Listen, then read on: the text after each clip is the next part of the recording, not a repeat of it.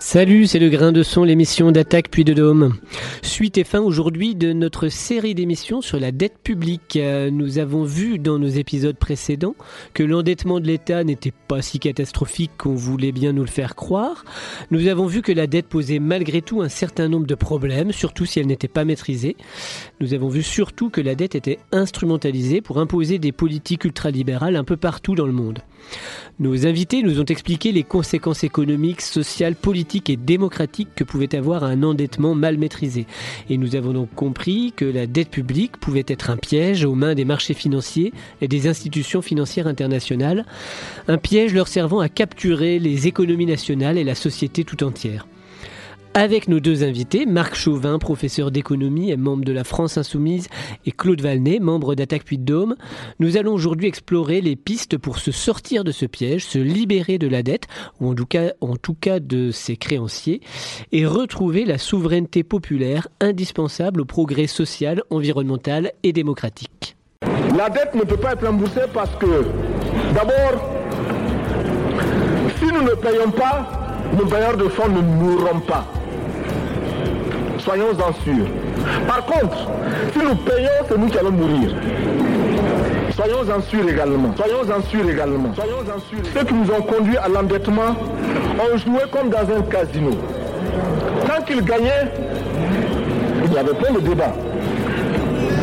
Maintenant qu'ils ont perdu au jeu, ils nous exigent le remboursement. Et on parle de crise. Non. Ils ont joué, ils ont perdu. C'est la règle du jeu. La vie continue.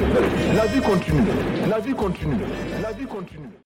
Claude Valnet, je vais m'adresser à vous pour la première question. Euh, on a vu dans la première de nos émissions que euh, le problème de la dette était euh, essentiellement dû à une faiblesse des recettes de l'État. pour se sortir un petit peu des problèmes de surendettement, qu'est-ce que Attaque, Attaque en particulier propose comme autre politique fiscale pour régler le problème des recettes vous pourriez y consacrer toute l'émission, mais voilà, dans les grandes lignes. Oui, alors pour, pour se sortir du problème de, la dette, euh, il y aurait d'abord ne plus, ne plus dépendre des, marchés. Euh, ensuite, euh, reconstituer une économie durable et enfin agir sur mieux répartir les, recettes fiscales. Mhm. les trois volets. Alors, je ne sais pas par lequel on peut, on peut commencer. Bah, Peut-être commencer par la question des recettes, oui. La, la question des, recettes, euh, euh, la première chose pour constituer des recettes, c'est savoir une, économie durable. Or, euh, pour ce qui est de notre pays, on est dans une situation qui est absolument catastrophique. On a une, balance commerciale qui est largement déficitaire. En Europe, on est le seul pays à être dans cette situation. Dans cette situation, il y a plus de 100 milliards. Là, Macron est arrivé à, au summum. On est plus de 100 milliards de déficit en 2023. Et donc, euh, on a détruit l'industrie depuis longtemps déjà. On est passé de, dans la valeur ajoutée de 17 à 13 alors que l'Allemagne est à 26. Euh, là, on est en train de détruire l'agriculture. Je ne sais pas sur quel avenir on veut pour notre mhm. pays. Donc, évidemment, lorsqu'on n'a pas euh, un potentiel de production suffisant, il est évident que c'est difficile d'en tirer quelque chose. et ce, d'autant plus, d'autant plus, pardon, qu'on a, qu'on a euh, une politique fiscale qui, même si on produisait euh, suffisamment de richesses, euh, la politique fiscale de ce gouvernement mmh. ne va pas tellement dans le sens d'une redistribution. Oui, mais ce qu'a expliqué Marc tout à l'heure, c'est-à-dire qu'on est au sein d'une Europe, normalement, lorsqu'on avait une balance commerciale déficitaire comme ça, on dévaluait. Là, on ne peut plus dévaluer. Donc, le, la monnaie est le reflet de, la balance commerciale. Et là, c'est plus possible. Alors ensuite, euh, au euh, maintenant, à l'intérieur de ça, effectivement, il faut agir maintenant sur les recettes fiscales. Donc il faut, il faut revoir tout ce, tout ce qui a été fait depuis euh, plusieurs années, et, revaloriser l'impôt sur le revenu au détriment de la TVA, l'impôt sur les sociétés et les, les, niches fiscales. Euh, remettre en place l'impôt sur la fortune? Euh, Remettre en place l'impôt sur la fortune, revoir la flat tax, etc., etc. C'est tout, tout, ça qu'il faut effectivement revoir. Mais ça, il faut que ça soit à l'intérieur d'un volume suffisant. Et il y a deux problèmes là qui se, qui se confondent. Alors, au-delà un petit peu ben, voilà, de, ces moyens de, de réduire le besoin d'endettement, euh, une fois que la dette est installée, une revendication qu'on entend souvent, euh, Marc Chauvin, c'est celle euh, d'annuler la dette, alors soit totalement, soit partiellement. est-ce que ça vous semble à la fois, s'agissant de, la France, est-ce que ça vous semble possible et est-ce que c'est une bonne idée? Est-ce que c'est souhaitable? Bon, quand la, la dette devient un problème, comment historiquement on la résout? Alors il y a des il y a des, solutions assez radicales. Hein. Je ne sais pas si on en voudra beaucoup ici autour de cette table. C'est la guerre. Mhm. Là, les lobbies industriels de l'armement sont très contents, évidemment. Euh, et en plus, ça permet de faire payer un tribut aux vaincus. Ça, c'est depuis la nuit des temps que c'est comme ça. on va essayer d'éliminer cette, hypothèse. Après, il peut y avoir, il, peut y avoir des mouvements qu'on ne maîtrise pas. C'est la Révolution. 1789 est né d'un problème de dette. En 17, Lénine, il a expliqué, on va pas honorer les dettes du tsar. Ils ont résolu le problème de la dette. Bon, c'est des formes violentes de résolution qui ont existé et qui peuvent encore exister euh, prochainement. Après, euh, il y a une, autre solution, c'est de dire voilà, on fait un audit de la dette. Alors, bon, je pense que ça a été suffisamment évoqué ici. Il y a quand même pas mal de gens qui ont très bien travaillé sur ce problème pour essayer de la qualifier en termes de droit internationale pour savoir si elle est illégitime, illégale ou odieuse. Alors, tout le problème du droit international, c'est qu'on le documente, mais il manque une police pour la faire respecter.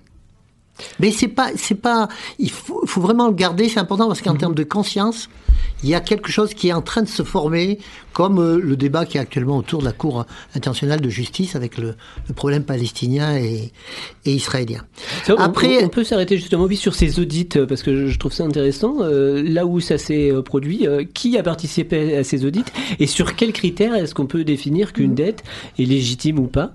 Ben, y il y a eu un audit réussi c'est en Équateur, sous la présidence de Correa. Et c'est Eric Toussaint, d'ailleurs, qui est un des animateurs de CADTM, euh, qui, a participé, entre autres. Et ça ils ont abouti à quelques résultats. C'est-à-dire que l'Équateur a pu démontrer que euh, une partie de sa dette est légitime et ils ont réussi comme ça à diminuer la dette, à faire accepter aux créanciers que euh, il fallait vraiment, s'ils avaient exagéré, il y a eu un rapport de force qui s'est instauré. Euh, parce qu'il y a un certain nombre de malversations qui ont été mises en cause. Et donc, euh, on a réussi à faire baisser la dette de l'Équateur. Il y a eu une deuxième tentative ensuite en Grèce. Et en Grèce, par contre, ça a commencé, et puis Tsipras a mis fin quand il a retourné sa veste.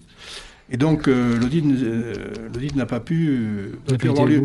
Et l'audit est, intéressant aussi dans les pays où il y a eu des dictatures, parce que dans les dictatures, il s'est fait à peu près n'importe quoi. Et donc, euh, on peut montrer que au moment de la dictature, ben, euh, il y a eu des dettes dites illégitimes. Euh, il y a aussi l'effet boule de neige, on en a parlé tout à l'heure. Donc, l'audit, ça peut être une, solution dans certains cas et pour certains pays, oui. L'audit, pour qualifier la dette, on a généralement quatre critères quatre éléments pour essayer de le, qualifier. C'est la conduite des créanciers. Deuxièmement, la conduite des créanciers. Des créanciers, c'est-à-dire est-ce que est-ce qu'ils ont prêté alors qu'ils ne devraient pas prêter finalement. Mhm. Deuxièmement, c'est en connaissance de cause. Voilà.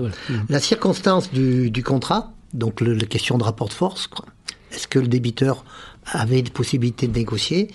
Ensuite, il y a les termes du contrat. Et enfin, la destination des fonds. Est-ce que c'est mhm. bien été là où ils auraient dû aller Alors après ça... Ce qui rejoint ce que vous évoquiez sur les dictatures, effectivement, avec des sommes empruntées euh, pour euh, des, des destinations qui vont à l'encontre de, de l'intérêt général. Voilà. Il ne peut pas y avoir une bonne gestion de la dette s'il n'y a pas une bonne démocratie. Mhm. Pas très compliqué.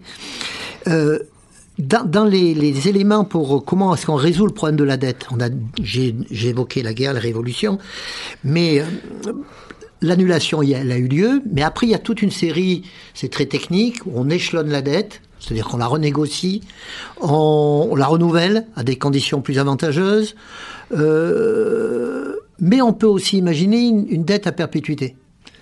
C'est-à-dire, en gros, la banque centrale reprend les dettes et les met au congélateur. Et on a résolu le problème. Alors, elle les met au et on a résolu le problème. Que... Eh ben, elle ne les sort plus. C'est ce que fait la Banque centrale en faisant le quantitative easing. C'est-à-dire qu'elle a acheté beaucoup de titres de la dette publique et elle les a mis dans son bilan. Après, le problème, c'est est-ce que l'économie continue à tourner? L'économie continue à tourner. Donc, une des meilleures solutions qu'on aurait, c'est cette dette perpétuelle. Alors, après, il faudrait avoir du temps pour rentrer dans les détails, mais c'est complètement envisageable. Après, il y a une autre méthode qui, à mon avis, serait très excellente, c'est l'inflation.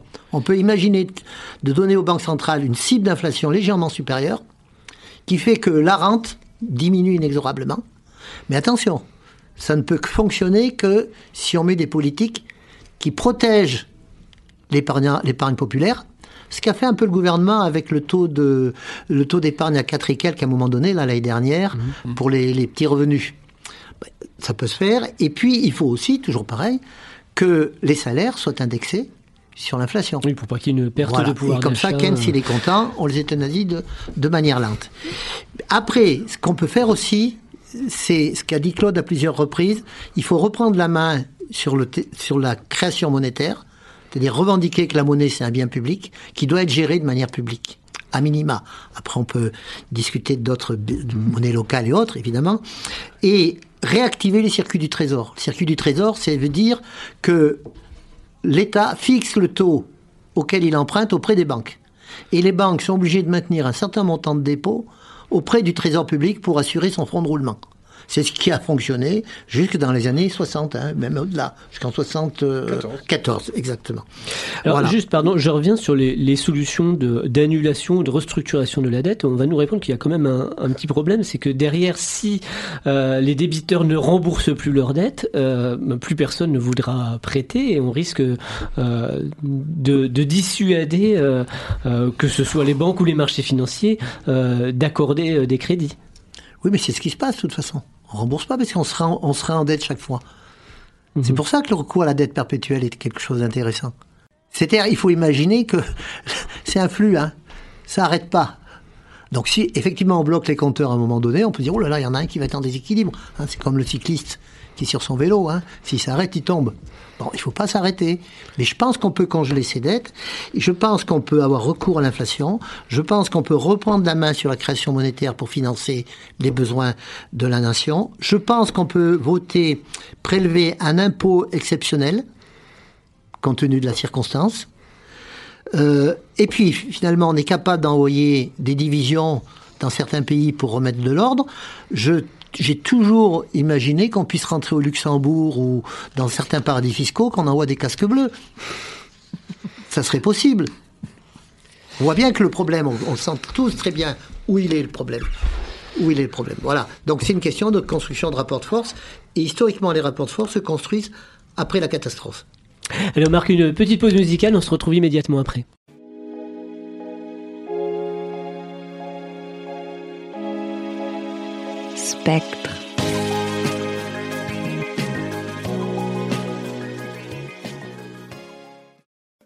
C'était la dette de l'Occident, un titre du groupe Juste Cause. Nous sommes toujours avec euh, Marc Chauvin, euh, professeur d'économie, et Claude Valnet, membre d'Attaque Puy de Dôme, pour parler de la dette publique. Et on a parlé de l'annulation de la dette, des audits citoyens. Et Geneviève va nous en dire un petit peu plus en nous parlant du CADTM. Bonjour à vous, auditeurs et auditrices du Grain de Son.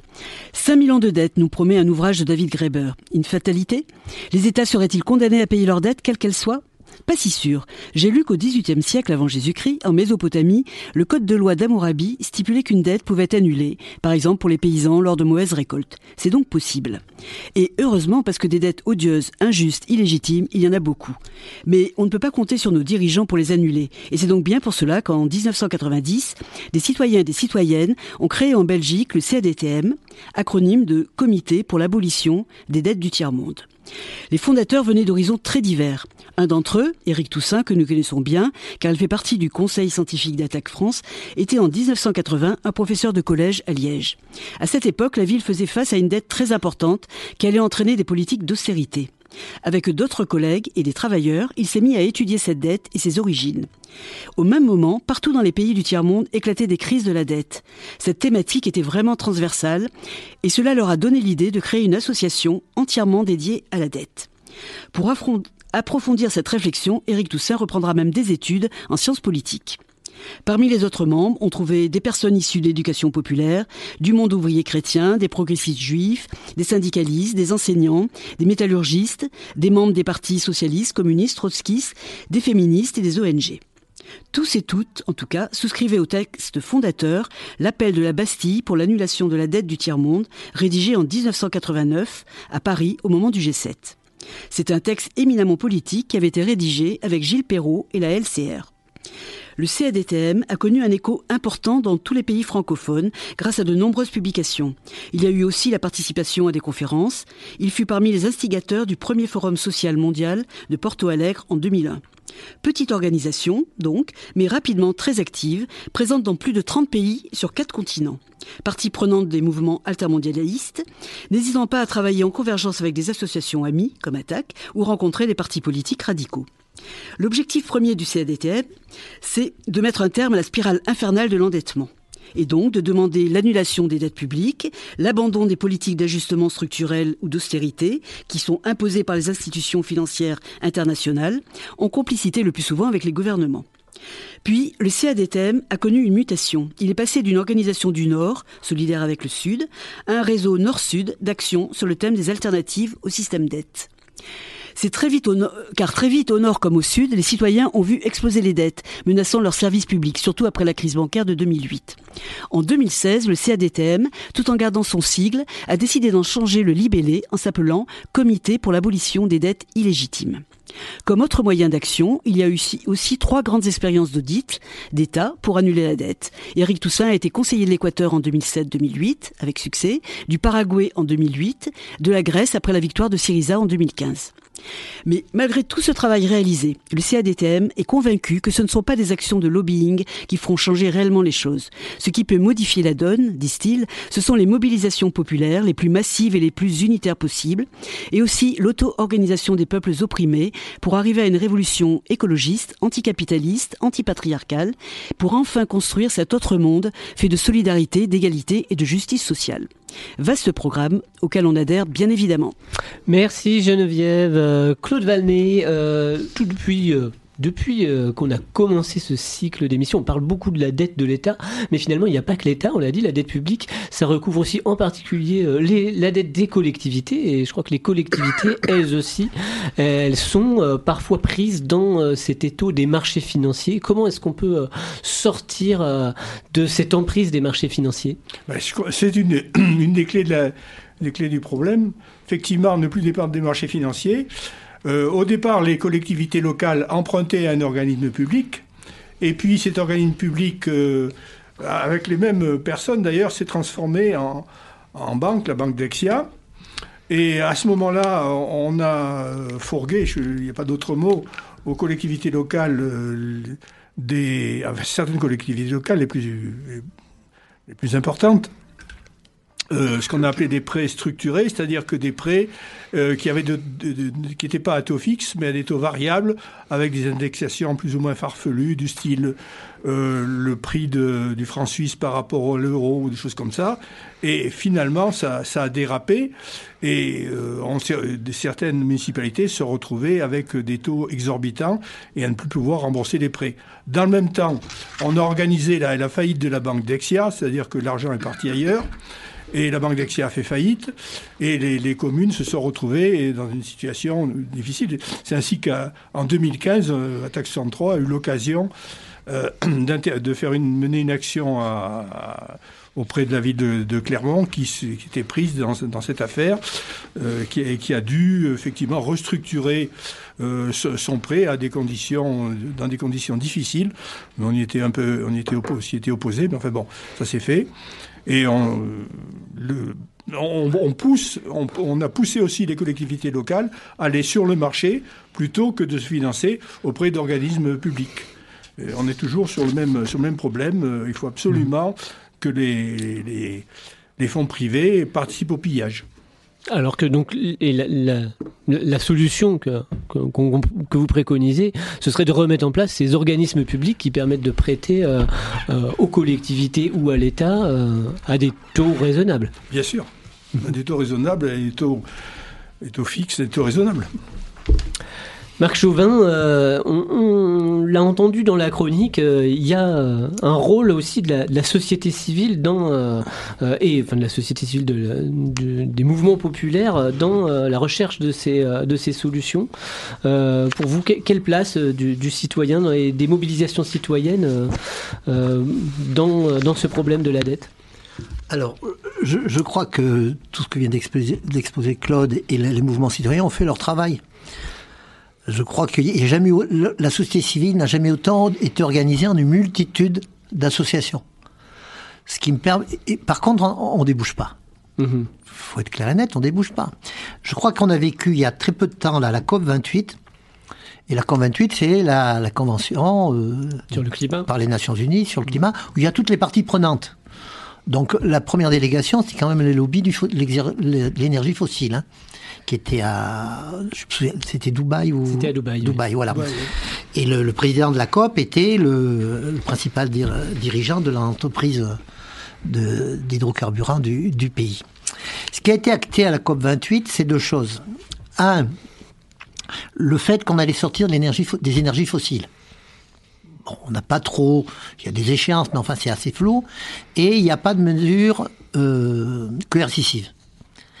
Et deuxièmement, ce qui était déjà au début de la COP et qui a été affermi après, c'est financer un fonds de pertes et dommages.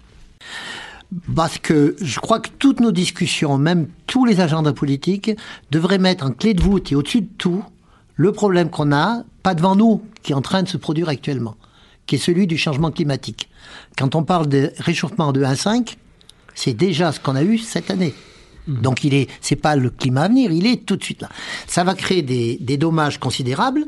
Ça a été financé, c'est le métier des assureurs après tout, d'essayer de, d'évaluer le risque. Et là, par rapport à la dette, ça va poser un, réel problème.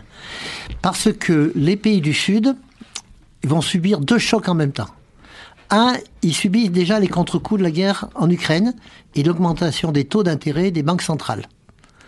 La guerre à l'Ukraine, ça augmente toutes les énergies. Euh, notamment les céréales, mais également le, les, les carburants, enfin tout, tout ce qui est énergie fossile. Mhm. Et puis, donc ça augmente le, le, les coûts pour survivre dans ces pays-là. Et comme ils étaient déjà très endettés, les banques et les investisseurs directs vont demander une prime au risque. Pourquoi? Parce qu'ils sont dans des territoires qui vont subir de plein fouet des règlements climatiques tous les, les, ce qu'on appelle les événements extrêmes dans le, dans le vocabulaire du GIEC. Donc ces pays-là vont avoir leur dette qui va augmenter, qui risque de se transformer en boule de neige, on a parlé de l'autre fois, et d'autre part, le fait qu'ils n'auront plus de budget à consacrer au développement de leur pays, puisqu'ils vont devoir consacrer tout au, remboursement, de la dette. De la dette. Et donc, ils vont être obligés de trouver des, des devises étrangères, notamment des devises fortes, du dollar, puisque c'est la monnaie, c'est la monnaie euh, prédominante. Et, qu'est-ce qu'ils ont à vendre? Ils ont à vendre des, des, énergies fossiles. Mhm. Donc on a en même temps une bombe de la dette et une bombe écologique, climatique, avec euh, un problème de la dette qui ne favorise pas la transition voilà. Et donc si nous, les anciens puissants du siècle qui s'achève, on est à peu près intelligents, il faudrait s'empresser de mettre la main à la poche pour éviter ces deux bombes. Pourquoi? Parce que ça va nous retomber dessus automatiquement en termes de flux migratoires, tout ce qu'on peut imaginer. Et du réchauffement climatique qui ne se limite pas au voilà. Donc ça veut dire qu'il faut seulement annuler la dette de certains de ces pays. Mm. Il faut forcément retrouver toute une architecture du système mondial, remettre en cause la gestion privée de la monnaie dans ce sujet. Et ça pose la question que vous, que vous disiez tout à l'heure concernant bon, et la société civile et tout. Moi, j'estime, c'est pas très sympathique ce que je vais raconter, mais que, la société civile est en échec. Elle est en échec à l'heure actuelle. Donc il faut, et si on essaye de penser le siècle qui arrive avec les catégories du siècle précédent, on est démuni. C'est la première fois dans l'histoire de l'humanité qu'on a un problème de cette envergure. Et c'est pas parce qu'on va régler le problème au Ghana, ou un peu au Brésil, ou un peu ailleurs, qu'on va régler le problème de la fonte de la calotte glaciaire, des changements des, des, des, des, des courants nord-atlantiques. Donc on a quelque chose à créer. Et moi, je, je milite pour une, une, proposition politique qui me tient beaucoup à cœur. Je crois qu'on a besoin d'une, de construire une internationale. Ça me paraît possible. Vous me réinviterez pour en parler. au service du vivant. D'accord. Parce que sinon, on ne, la, la, la fin est proche. Bah écoute, effectivement, je crois que ça pourra faire l'objet d'une autre émission. On arrive euh, à la fin de ce cycle. On vous remercie tous les deux, Marc Chauvin, euh, professeur d'économie et membre de la France Insoumise, Claude Valnet, membre d'Attaque Puy de Dôme, pour être venu euh, à ce micro nous parler de la dette publique. La semaine prochaine, on abordera un tout autre sujet. On parlera de laïcité. vous pouvez en attendant réécouter notre émission sur le site d'Attaque Puy de Dôme, attaque63.site.attaque.org sur la plateforme spectremedia.org. Je, j'ai juste à vous annoncer jeudi prochain, le 29 février, à 20h à la salle Conchon, euh, une, euh, euh, conférence et tout à fait dans, le thème qu'on vient d'aborder, puisqu'elle s'appelle La dette à perpète, avec Eric Boquet. Ça se passe, euh, enfin, c'est organisé par les Amis de l'UMA. Et je vous laisse donc avec euh, la citation, une citation de la militante spartakiste Rosa Luxembourg. La liberté, c'est toujours la liberté de l'autre. Alors, puisque votre liberté est aussi un peu la nôtre, amis auditrices et auditeurs, nous vous disons à très bientôt.